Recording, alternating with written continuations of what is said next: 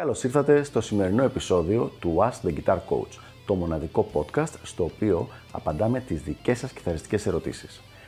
Αν ενδιαφέρεστε να εξελίξετε το παίξιμό σας στο maximum βαθμό, στείλτε μου ένα email στο email ioannis.ioannis.org για να σας ενημερώσω για τα πακέτα εκμάθησης κιθάρας του Elite Guitar Coaching. Πάμε λοιπόν να δούμε τη σημερινή μας ερώτηση.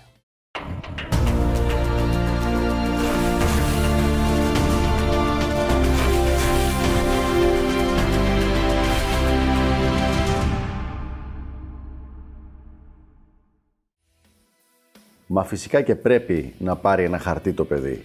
Πώς αλλιώς; Καλησπέρα λοιπόν και καλώς ήρθατε στο σημερινό επεισόδιο του Ask the Guitar Coach Special Edition, το Parent Edition όπως το λέω εγώ, όπου απαντάμε ερωτήσεις των γονιών για το θέμα της ε, εκμάθησης της ηλεκτρικής κιθάρας. Συνήθως έχουμε γονιούς οι οποίοι θέλει το παιδί τους να ασχοληθεί επαγγελματικά με τη μουσική ή που θέλει γενικά να το πάρει σοβαρά το θέμα και έχουν διάφορες ερωτήσεις και θέλουν να ρωτήσουν κάποιον ο οποίος κάπως να τα ξέρει τα πράγματα και όχι απλά να πάρουν αυτό που τους λέει ε, ο γιος τους ή η κόρη τους σαν δεδομένο. Κάτι το οποίο δεν είναι καθόλου κακή ιδέα, γιατί πάντα είναι καλό να το ψάχνεις το πράγμα που θες να κάνεις, το οποίο θα είναι και το θέμα το, το σημερινής μας ερώτησης.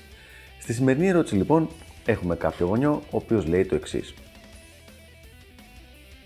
Φυσικά λοιπόν και πρέπει ο γιος μου λέει να πάρει ένα χαρτί. Πώς αλλιώς μπορεί να το γίνει το όλο πράγμα; Το οποίο δεν είμαι εν γέννη αντίθετος με το θέμα. Είναι μια πολύ σωστή πρώτη ερώτηση.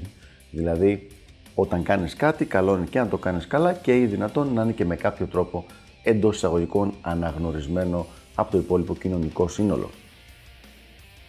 Το θέμα όμως, ο προβληματισμός κατά κάποιο τρόπο είναι ο εξής.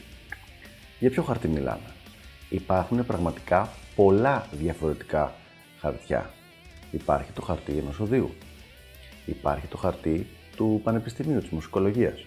Υπάρχει το χαρτί που θα κάνει κάποιος που θα σπουδάσει στο εξωτερικό, για παράδειγμα στο GIT που είχα πάει εγώ και θα πάρει το χαρτί αυτό. Υπάρχει το χαρτί του από η ΕΚΑΚΜΗ ή από τη ΣΑΕ που είναι εργαστήρι μουσικών σπουδών. Υπάρχουν, υπάρχει το χαρτί που πάρνει κάνοντας τις εξωτερικές εξετάσεις του London College of Music. Για ποιο χαρτί μιλάμε από όλα αυτά; Φυσικά δεν μιλάμε για όλα. Οπότε το να λες θέλω ένα χαρτί είναι μια μεγάλη απλούστευση η οποία μπορεί πάρα πολύ εύκολα, πάρα πολύ εύκολα να στείλει το παιδί που θέλει να μάθει να παίζει καλή κιθάρα σε τελείως άλλο δρόμο. Δηλαδή, πάρα πολύ συχνά το χαρτί για το οποίο μιλάει ο γονιός είναι μάλιστα το χαρτί του οδείου της κλασικής κιθάρας, δηλαδή ένα τομέα τον οποίο το παιδί δεν ήθελε τίποτα να ασχοληθεί, δεν του αρέσει κιόλας και αναγκάζεται να κάτσει εκεί για 10 χρόνια προκειμένου να πάρει αυτό που λέμε το χαρτί. Τι κάνουμε λοιπόν σε αυτή την περίπτωση; Δεν είναι τόσο πολύπλοκο το πράγμα χρειάζεται πρώτα να αποφασίσει ο ενδυνάμει κιθαρίστας τι θέλει να πετύχει με το χαρτί αυτό και μετά να πάει να το κάνει. Δηλαδή χρειάζεται λίγο περισσότερη σκέψη.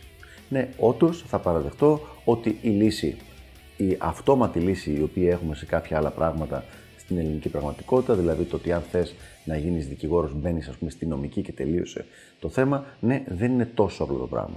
Πρέπει να ξέρεις συγκεκριμένα εδώ στη μουσική το τι θες να πετύχεις για να κατευθύνεις τις σπουδές σου.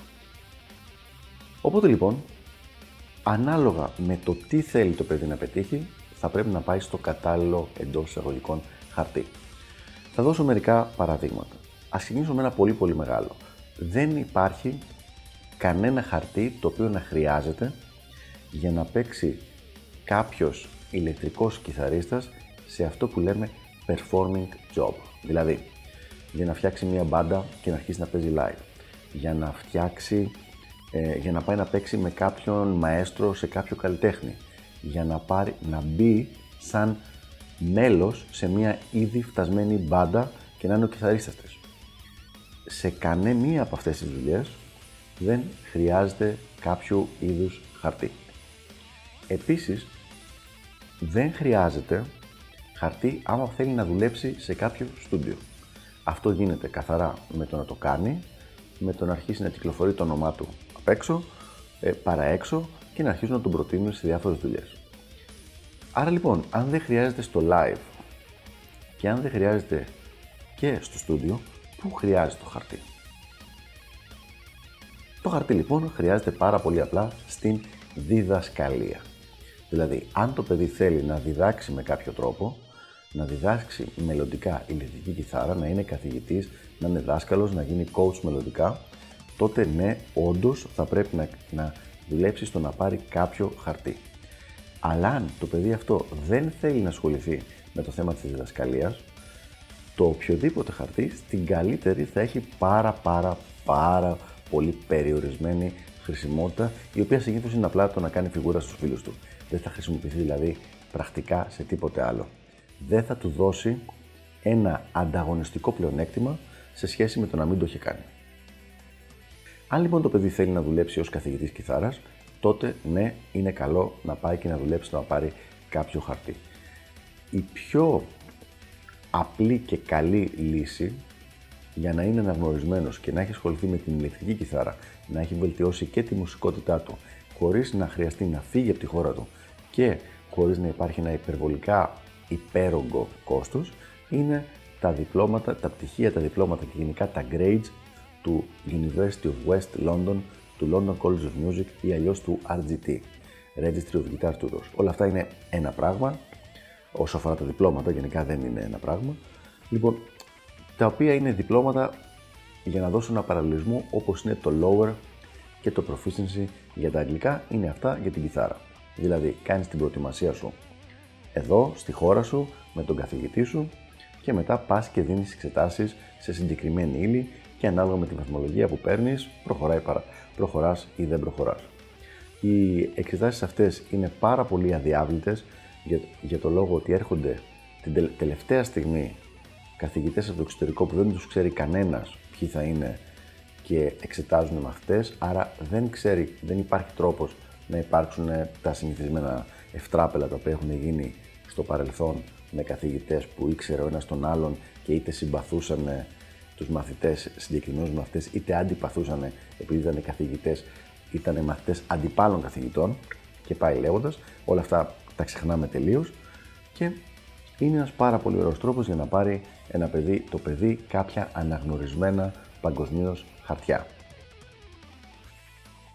Όπως έχουμε πει και σε προηγούμενο βίντεο, αν κάποιος θέλει να δουλέψει ως δάσκαλος σε κάποιο οδείο στην μυθική κιθάρα, δεν χρειάζεται να έχει δίπλωμα κλασικής. Δεν του δίνει κανένα έξτρα πλεονέκτημα σε σχέση με το να έχει το δίπλωμα της ηλεκτρικής. Το ίδιο συμβαίνει και με το αν θέλει να δουλέψει σε κάποιο ιδιωτικό σχολείο ως καθηγητής κιθάρας. Αν όμως θέλει να δουλέψει σε κάποιο δημόσιο, τότε εκεί τα πράγματα είναι λίγο διαφορετικά. Αν θέλει δηλαδή να είναι δάσκαλος σε δημόσιο σχολείο, δάσκαλος μουσικής, εκεί καλό είναι να έχει είτε το δίπλωμα της κλασικής κιθάρας είτε κάποιο δίπλωμα από κλασικό οδείο, κλασικού οργάνου ή κλασικής θεωρίας και αρμονίας, με αυτό λοιπόν να μπορέσει να δώσει εξετάσεις για να μπορέσει να μπει σε όποιο σχολείο έχει ε, επικηρυχθεί θέση. Οπότε λοιπόν, όπως είπα και στην αρχή, δεν μπορείς να κάνεις έτσι απλά την απόφαση χωρίς να το ψάξεις λίγο παραπάνω. Το ποιο χαρτί, το ποιο δίπλωμα θα πας να πάρεις, το ποιο πτυχίο και από ποιο πανεπιστήμιο εξαρτάται από το τι θες να πετύχεις παρακάτω. Και αυτό θα ήταν πάρα πολύ καλή ιδέα να γίνει κάποιο ψάξιμο και από το γονιό και από το παιδί μαζί που θα μπορέσουν μαζί να βγάλουν κάποιο τελικό συμπέρασμα για αυτό το πράγμα. Τι θα ήταν καλό να πω και αυτό το πραγματάκι να προσέξουμε. Κάτι το οποίο έχει χαντακώσει πάρα πολλά παιδιά και παιδιά που αγαπούσαν τη μουσική τους έκανε να σταματήσουν να ασχολούνται και να μην θέλουν να πιάσουν κιθάρα. Και αυτό είναι ένα παιδί ο οποίος αγαπάει την ηλεκτρική κιθάρα, να το στέλνουμε σε ένα οδείο κλασικό για να μάθει κλασική ακριβώς και μόνο επειδή θα πάρει αυτό το πολυπόθητο χαρτί μετά από 10-13 χρόνια, κάτι το οποίο αν δεν τον ενδιαφέρει η συγκεκριμένη μουσική, είναι σχεδόν σίγουρος ότι θα τα παρατήσει όλα, και την ηλεκτρική και την κλασική. Αυτά λοιπόν για το συγκεκριμένο θέμα. Ελπίζω να βοήθησα. Μην ξεχάσετε να αφήσετε τα σχόλιά σας κάτω από το βίντεο και να συζητήσουμε οτιδήποτε θέλετε, να κάνουμε οποιαδήποτε διευκρίνηση, καθώς και όποια ερώτηση μπορεί να θέλετε να απαντήσουμε σε μελλοντικό επεισόδιο του Ask the Guitar Coach.